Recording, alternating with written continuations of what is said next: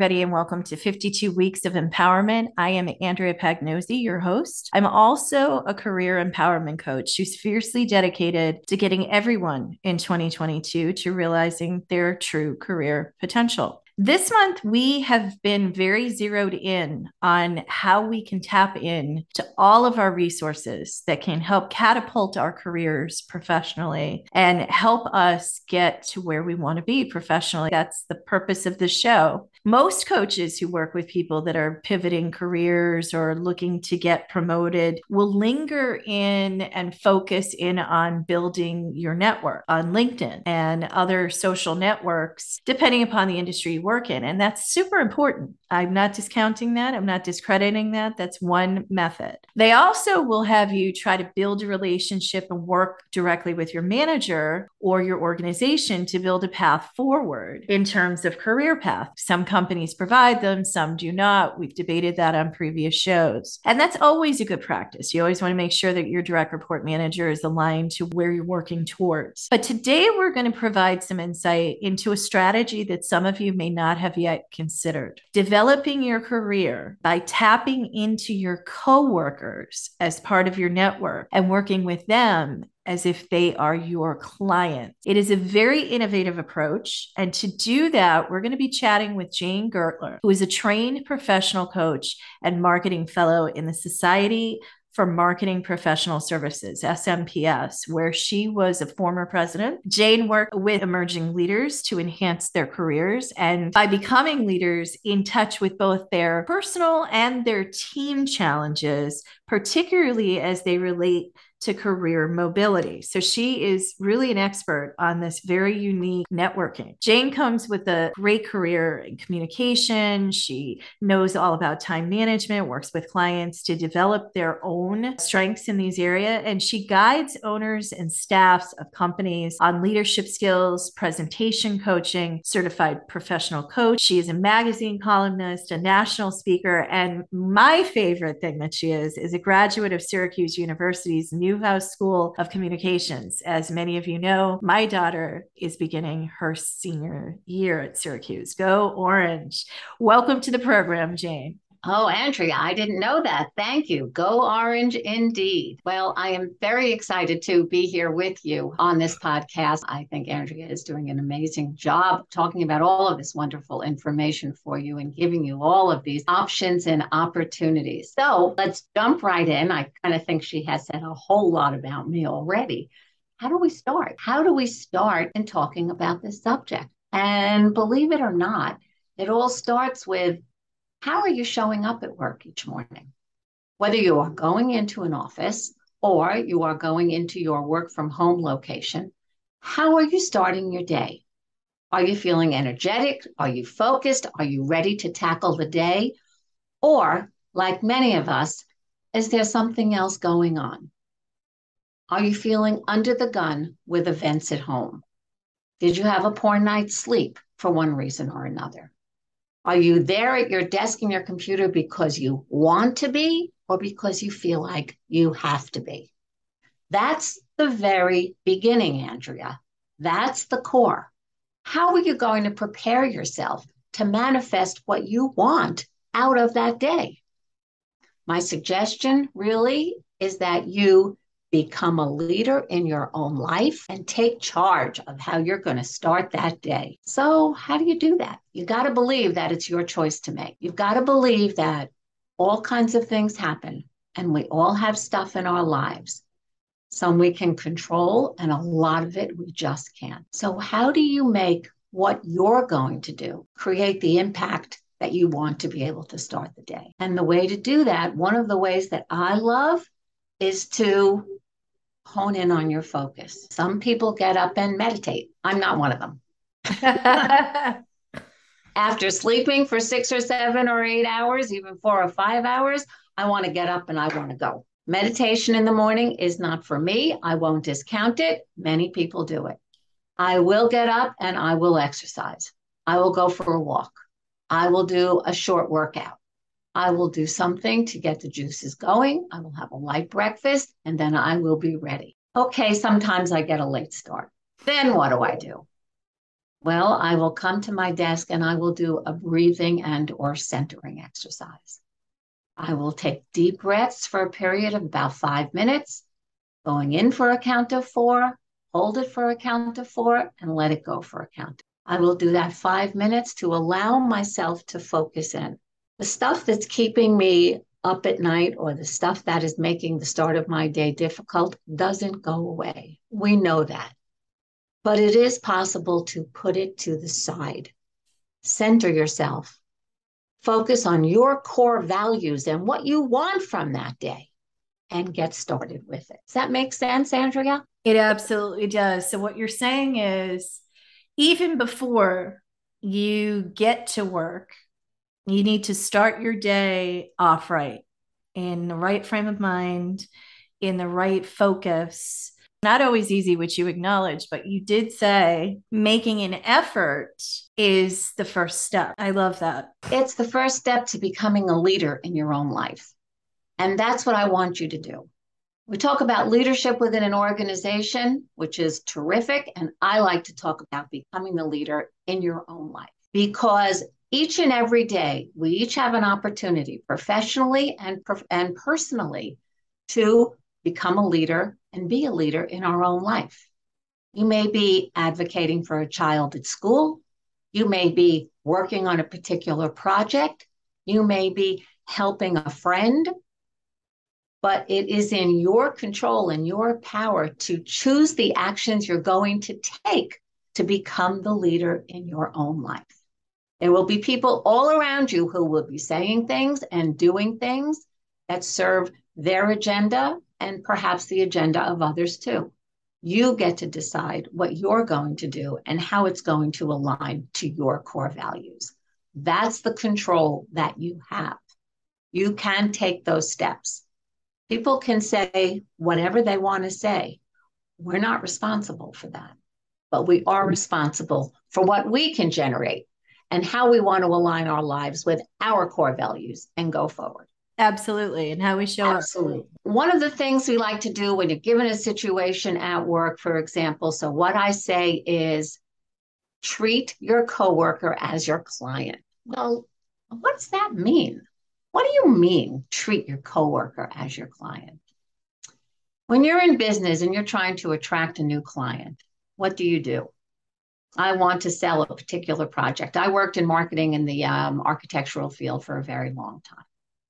And when I wanted to meet a new client, we would have a whole structure on how to do that. Typically, a project team will go into a meeting, and what do they do? They'll start talking about themselves. We do this, we do that. We are talented in XYZ. We build the most sustainable buildings in the country, and so on and so forth. I teach my teams to go in and flip that around. And the first thing they do is before they start presenting, they say, We're going to tell you all about ourselves and what we do and how we do it. But the most important part of this meeting is for us to learn about you. Can you tell me what your pain points are? Can you tell me about the challenges that you're meeting in getting this project done? Obviously this is this could be about a lot more than buildings. It can be about any project that you are going to undertake. But as soon as you walk into a meeting with a cohort and you turn to them and you say tell me what would be most helpful for you. Let's talk about our target audience together. And what do you think the learning objectives are as you see them? Put the ball in put the ball in their court, just like you would a client. You want to align yourself with them. You want to find out where their head is. And you want to give them the opportunity to give you the feedback that you need to succeed. How do you know how to succeed if you don't know what this person is looking for? Maybe it's an upper management person, in which case you definitely want to gain an understanding of what they're expecting from the outcome of this meeting meeting, or maybe it is someone who is a close peer. And you want to be cooperative and constructive together with that person to show that you can work as a dedicated team member. The way to not do that is to come in and say, I see the project like this. Here's the audience I see. Here are the learning objectives I see. Come in and immediately spark a, a you know an, an, an activation of community and cooperation with that person. What i love about that is not just the camaraderie that it will behold but it is so applicable to so many instances within your career including interviewing for a job because we're so accustomed when we interview whether it's an internal promotion or an external opportunity we are so programmed to believe that we're supposed to tell them all about how great we are. If we walked in and we said something like that, kick off the interview, what an impact that would make. That's an impact statement. So I can see that in doing it in a corporate environment with your coworkers, they would have the same type of immediate impact positively on the people that you're working with. How have you seen it be successful in your clientele? I've seen it be successful when we walk into meetings. Again, I worked in the design community for a long time, and it was very difficult sometimes to break into a developer, a particular developer client. They were large, they were successful. The market at the time, they could have almost any firm that they wanted, you know, do work for them. People were dropping their prices like crazy. And the way it really worked was walking in and saying, before we present who we are, I see you've worked with A and B and C and D firm. We're in New York, which is where I am. It is a given that there are dozens of firms who do good work. And by the way, that should be your given also. Mm-hmm. Whether it's you or the company that you represent, make sure you're with a company that does good work. Because the bottom line is if you're in a competitive city and you're with a company that does not do good work, that's a problem. Mm-hmm. That's a problem with respect to getting new clients. So I'm going to assume that you and your company, you are doing good work and provide a quality project. But you go in and you say, Tell me what is your pain point? Tell me what is keeping you up at night. And this particular developer looked at me and said, Hmm, you know, nobody's ever really asked me that before. He said, quite honestly, we're working with all these different architectural teams, and everyone is in such a rush. The deadlines are so fast tracked that I'm finding the quality of the drawings are really suffering. So we're going from firm to firm, looking at drawing qualities because those are the projects that'll present the least amount. So here I had prepared this whole presentation with pretty pictures and addressing all kinds of other issues like quality and sustainability and all of the broad stroke kinds of things. And here, this particular developer was coming down to the minutia of are the drawings of good quality?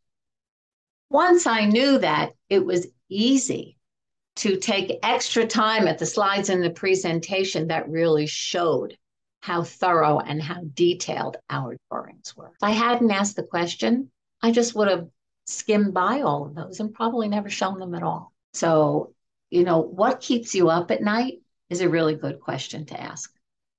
It is. Oh. And in a work environment where you're looking for advocacy, you're looking for support when the time comes, when it's time for promotion or an opportunity comes up and that they're looking for somebody who's particularly collaborative. You're going to be the first person people think of because you've put everybody ahead of yourself.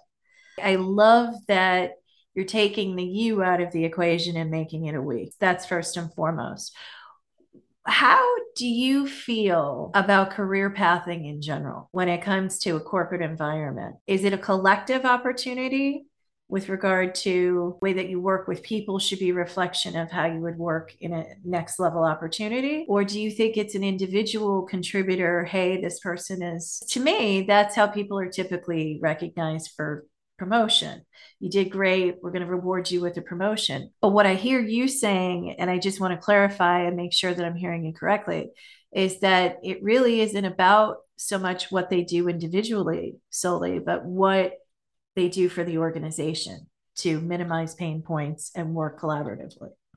Well, I'm a leadership and relationship coach. There's a reason that I have picked those two things to be my focus. You can be the only man or woman on the island who, who happily works on your own and does your project and then submits it. But I truly believe that you will get further as you build those relationships and unite with other people on your team.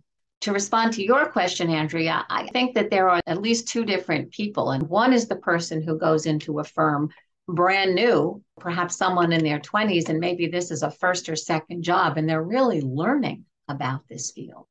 And perhaps they, they don't even know what the growth path is or what the opportunities are.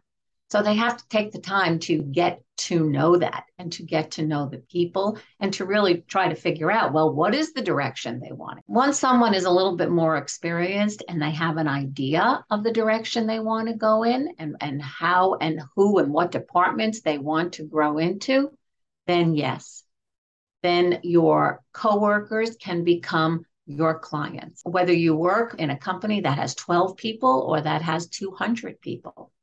You want to be able to form the relationships that will be productive. And some of the ways to begin doing that is simply when you look people in the eye, when you're in a meeting, you talk to them, look at them directly address them directly. That's a simple thing. But we're so used to looking at screens sometimes and talking on phones and meeting at computers that, my gosh, in person meetings, do we still have the skill sets to do that? I hope so, because that's super, super important. Be positive when you're in a two person or 10 person meeting.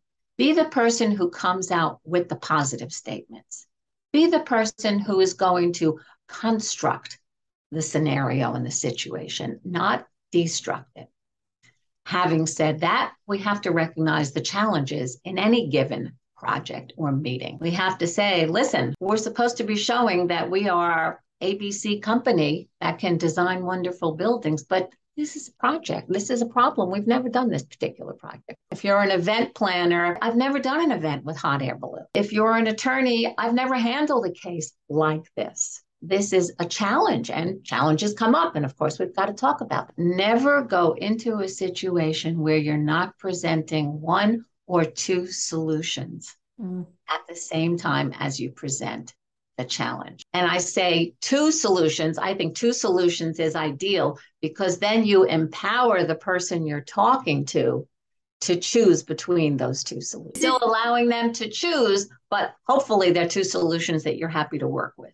Exactly right. This is a strategy that can really position you better in a corporate environment for being not a squeaky wheel, but a solutions minded individual that's trying to move the needle forward for everyone, not just themselves. Too often we do see the squeaky wheel, the one that's not afraid to step on others to get ahead. I said this on a very early episode back about six or eight months ago. I said, not knowing I was going to have Jane on the show, but I'm glad she's here now to pull this through because what I said was you need to have your anchors, and your anchors are not just your manager, and it's not just your one up manager who can help position you for promotion, even if it's a lateral move in the organization. Your anchors also need to be the people around you. More and more companies, Jane, as I'm sure you're aware, are looking at feedback loops that are on the same level as you are. They're even asking clients to rate you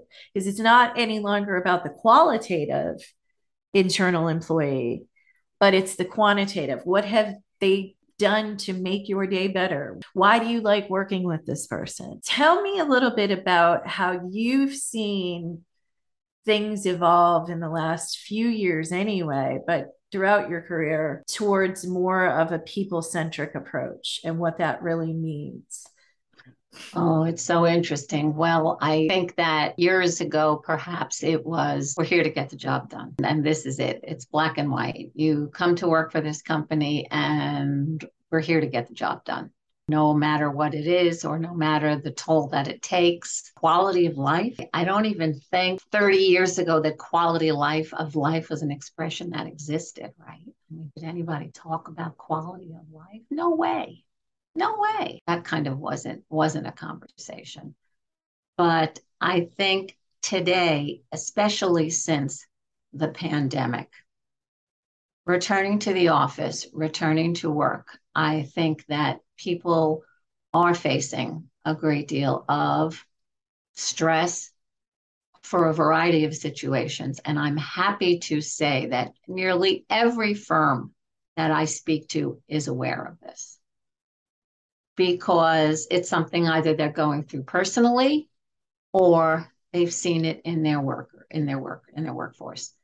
Today, more than ever, I would say that senior management is aware that they have to provide a culture that nourishes and protects their workforce. And I think there is a new respect for that. Going way back, I remember experiencing pregnancy discrimination. You know, I, I have had three children in the time that I am working. And each time was a little bit differently, but always there was some kind of discrimination with respect to what I could do, the hours I could work that had nothing to do with the reality of the service that I was providing. And that goes on. Today, I think there is a much greater awareness of that, you know, and of course, there are attorneys that represent and help people mm-hmm. who get into trouble with that, along with racism, ageism, you know, employee discrimination, and all of that the virtual world has evolved where we are helping people in person and virtually to stay in touch and have meetings and speak in smaller groups in breakout rooms and have fun and do games and provide a culture of unity as best that they can. Creativity today is at an all time high, which is so exciting to me because I worked, I've worked primarily in a creative field. And I think it is fabulous the things that we can accomplish both virtually and in person today. There is a growing awareness of the powers as well as the sensitivities of each person who works in a company. I think that's an important message to echo because I am seeing it as well. I'm seeing not just the awareness, the vulnerability, the empathy that leaders are showing more of, but the extent to which they're showing it. It's one thing to wear your heart on a sleeve as a leader and support people and recognize people for their value to, that they bring to the organization, have those anchors in your corner. It's another thing entirely to see individuals who are willing to take risks for other individuals in an organization. Sort of goes back to the subject at hand, which is treating your coworkers like your clients. I actually recently, and I shared this this in a blog that I wrote on LinkedIn recently. And it, there were people that were appalled because they were like, oh my God, is this really still happening today? The reality was the individual was a client of mine. And the process of working at his current job, being positioned for and groomed, frankly, they put a lot of money and effort in his education and you know gave him plenty of accolades over the years. He was hired into the organization organization and he was the next best thing since sliced bread for the promotion and wasn't even given an invitation to the table. They did post the role for the blink of an eye, said they had an internal candidate. He internalized that, called me and said, We got to get ready. Got to get ready for this promotion because I'm going to have the interview. And they announced two, three days later that they were actually going to be bringing somebody in from an external situation. And there was no explanation. There was no feedback given. It was the litmus test he needed to exit stage left. One of the things that happened as a result, and it is one of my favorite stories, which is why I share it, has nothing to do with me, but it has everything to do with a manager who went the distance and walked the talk. His manager was incredulous because none of this happened at his level. I said, before you do anything and you assume anything, sit down with your manager and find out what they know. The manager hadn't even read the e- email yet that that person had been promoted over or brought into the organization for the role. Long story short, put his neck out on the line and didn't my client get a better promotion and a better raise than they were ever anticipating with that role because the manager stepped up. The manager stepped up. So really what he said was i i don't think i would have stayed at the company because we bend over backwards for our clients and if we can't bend over backwards for the people in the building, I would say we were not walking the talk, but my manager put his neck on the line for me. And here I sit today in a better place than I ever imagined. And I'm hearing that more and more I really am. I agree with you. I echo that fervently. I'd love to hear about your thoughts on how establishing professional relationships, just like this example, can create a path for upward mobility. Establishing professional relationship goes back to what are the values of, the, of your company? You know, what does your corporation value? In a professional service firm, physician, an attorney, an architect, an engineer, an accounting firm. In professional service firms, they love people who can bring in new business. Cristobal Conde, the CEO of Sun Microsystems, at one time said, The greatest gift you can give yourself is to have a sales job somewhere along the way of your career. Learning to sell is a lifelong skill you will always use. So, by learning to bring in new business, Anytime uh, uh, someone in a law firm wants to become a partner, someone in an architectural engineering firm wants to climb the management ladder, they need to have the skill of being able to bring in new business. And trust me, there are many professionals who are very busy, if not most professionals, who are very busy being doctors, lawyers, architects, engineers. And the last thing I want to do is be able to sell. But are you the leader of your own life? You have to sell more than you realize. When you advocate for a friend amongst a group of friends who are calling them out, when you advocate for your child, when you defend a member of your family, when you go before a PTA board or a board of education or a real estate condo co op board and you advocate for an idea, what are you doing? You're selling your idea to other people and learning that skill set of how to form the relationship, unite with those people, ask them empowering questions, learn what their pain points are and what keeps them up at night allows you to form relationships that will allow you to grow. Networking is super important. Today, it's still super important. Hopefully, you know, more in-person meetings will will gain more and more and more popularity as we begin to move back into that direction. Going to meetings, I mean, I have had to drag people to meetings with me, but I'll give you some tips on how to do that. Please. I am sure we have all walked into industry conferences and you walk into these giant rooms with a glass of wine or something in your hand, and it's up to you to meet, not exchange business cards, but meet and try to form some kind of bond with several people in this room. Well, how do you do that? One tip is to get there early. Get there early. You're hearing an author speak about a book or you're hearing about somebody doing some kind of presentation. Get there early. Go up and introduce yourself to the main speaker. They're setting up a table full of books. Help them out. Pretend you're the host. Get them a drink of water. Help set up the microphone. Get involved early on in the beginning. It's so much easier to be the fourth or fifth person to enter the room than to be 100th or 104th person to enter the room.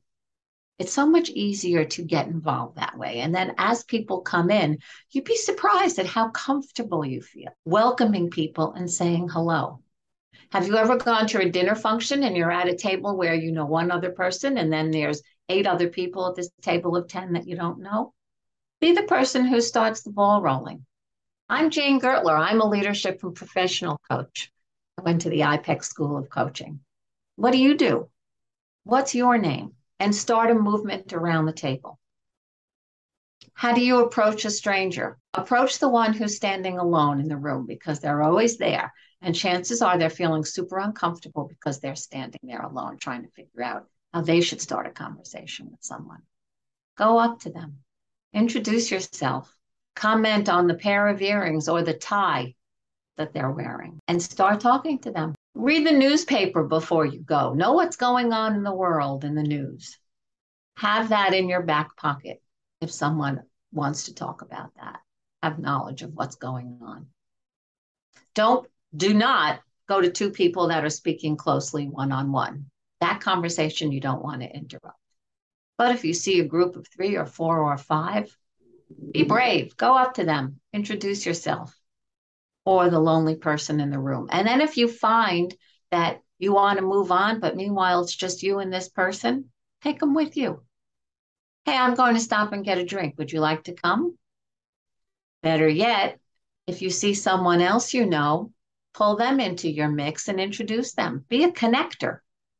Connect the person you're talking to someone else who might help them. Find out what their mission is and why they're here and what company they represent and what they would like to gain. Remember, who's your audience? What are the objectives of the meeting? You want to begin to form those relationships. That's your first touch there. And that's how you walk into a room and start mingling. And remember, the next time you go, wear a crazy tie, wear a mm-hmm. beautiful pair of earrings. My husband has a trick. He's he's he's a marketer also. God help us.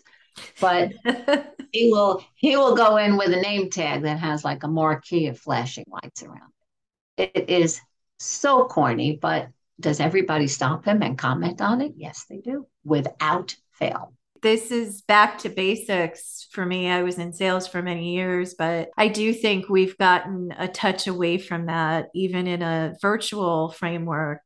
People have become much more introverted. Even outgoing people have had a difficult time reassimilating into group situations. And so these are great reminders of how to break the ice. I really feel as though people do themselves a serious injustice to keep themselves to themselves. Share and also, Andrea, what I think is so interesting is that there are so many opportunities to meet people and to learn about people who may be resources for business. I mean, I've gotten new clients standing online at the movies in the old days when I used to go to the movies. Standing online on a Friday night and talking to somebody in front of me or somebody behind me and getting into a conversation, and, and somehow it rolls around into what you do. And I was a marketing consultant, I would just start talking. And people would overhear, or this one would know, or he would know someone who knows someone. I mean, I've gotten new clients taking flights across the country. It's not that I look for those opportunities, but I am a person who says yes. So if someone says to me, Hey, you want to try this new restaurant in the city tonight? I never say no.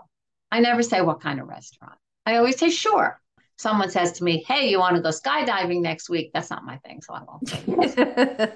but as often as I can, I do say yes to new experiences. And I love what I love about what I'm doing, both coaching and marketing. What I love about what I'm doing is I'm truly interested in people. Remember, when you're building relationships, you may be at your neighbor's barbecue, say, for example, and you'll meet somebody. And that's an acquaintance. Okay, say you have a second or a third interaction with this person and you start talking about some interesting topics. You know, you both love dogs and you both, you know, raise um, animals, you know, from birth, or, you know, you're both interested in in the stars or astronomy, or you discover a mutual hobby or something along the way, you begin to establish it. Something happens and you end up doing work together, or you see an interesting article and it reminds you of the person. So you take that article and you shoot an email to them and you know just thought of you when i came across this thought you might enjoy it. You're creating a, a touch point with that person. And all of a sudden you're starting to establish a bond. You become an ally. You know what you really want to shoot for? You really want to try to take steps to get them to be an advocate. Mm-hmm. you do for them and then at the same time you let them know the kinds of things that you're involved with if you're lucky enough to become a business partner with them, to do business with them, you want to create someone who will go at their next encounter and say, you know, I've just worked with Jane and she was an amazing coach. That's what you want. You want someone to become an advocate for you. And that can start from acquaintance and build up to that. One of the parting words that my client said to his then boss who got him promoted in that example that I shared earlier was, Why is this different? Like, why did you do this? All of a sudden, I've been vying for this promotion for a long time. I know you've always been my advocate been in my corner. And he said, Because you didn't ask for permission. You took the bull by the horns and you put your neck out there and said, Why not? Why not me? Too often we wait for permission, invitations to the dance, invitations to a conversation. We stand in the corner. We don't take the time to get to know people anymore. We just go it alone. We become very isolated through COVID. And now, as we're bridging gaps, it's that word of mouth that you need. It's that advocacy that you need. Hey, I know you're looking for this job. I have a friend who's hiring for that job. This person may have only been looking at job search engines online or or you know looking at specific company websites that they want to work for and been very isolated in their search. But if they build their advocacy, they build these relationships and they lean on them. That's how it happens. 9 times out of 10. A friend of a friend of a friend. It's a great strategy. What recommendations do you have, however, for the people that truly have issues that may be really introverted and really still reeling from the isolation of the pandemic?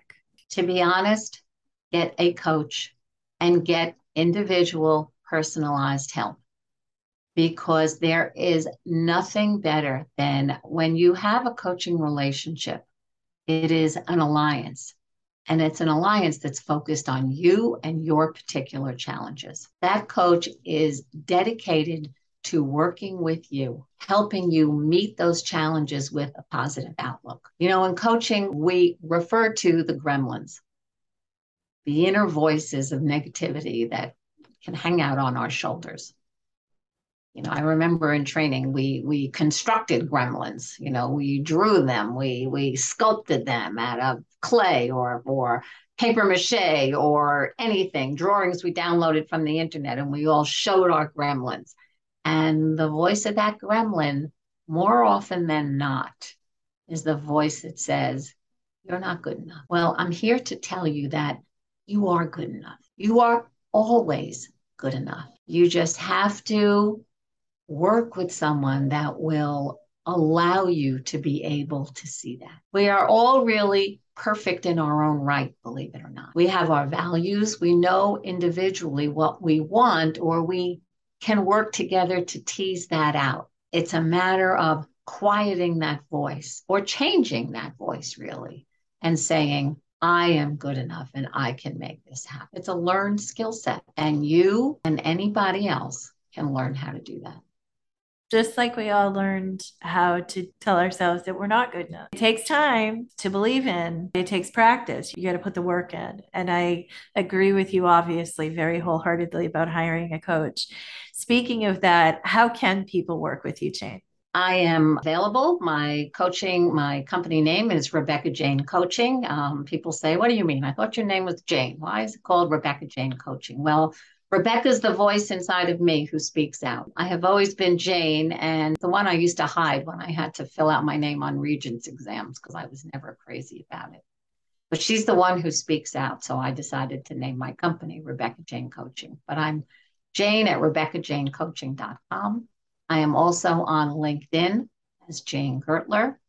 And I'd really be happy to talk to you about what's going on in your life and how to develop your leadership and relationship building style. We would love to advocate for our friend Jane because she is awesome. I am blessed to have her as a colleague and just really appreciate you coming on 52 weeks because this is a very different strategy to make your coworkers somebody that you can lean on. People really don't believe me when I tell them this is a real strategy. Do it. It's important. It's not just your boss that can help you and leave no stone unturned. So thank you for sharing your wisdom today with 52 weeks of empowerment. And thank you, Andrea. Greatly appreciate the opportunity. Thanks, everybody, for listening to us today. We hope that this has made some real sense to you because it is a real strategy, as I mentioned, and it works. That's all the time we have for you this week. We appreciate you tuning in. We hope you'll tune in next week where we will catch up with you, same time, same place, even more power.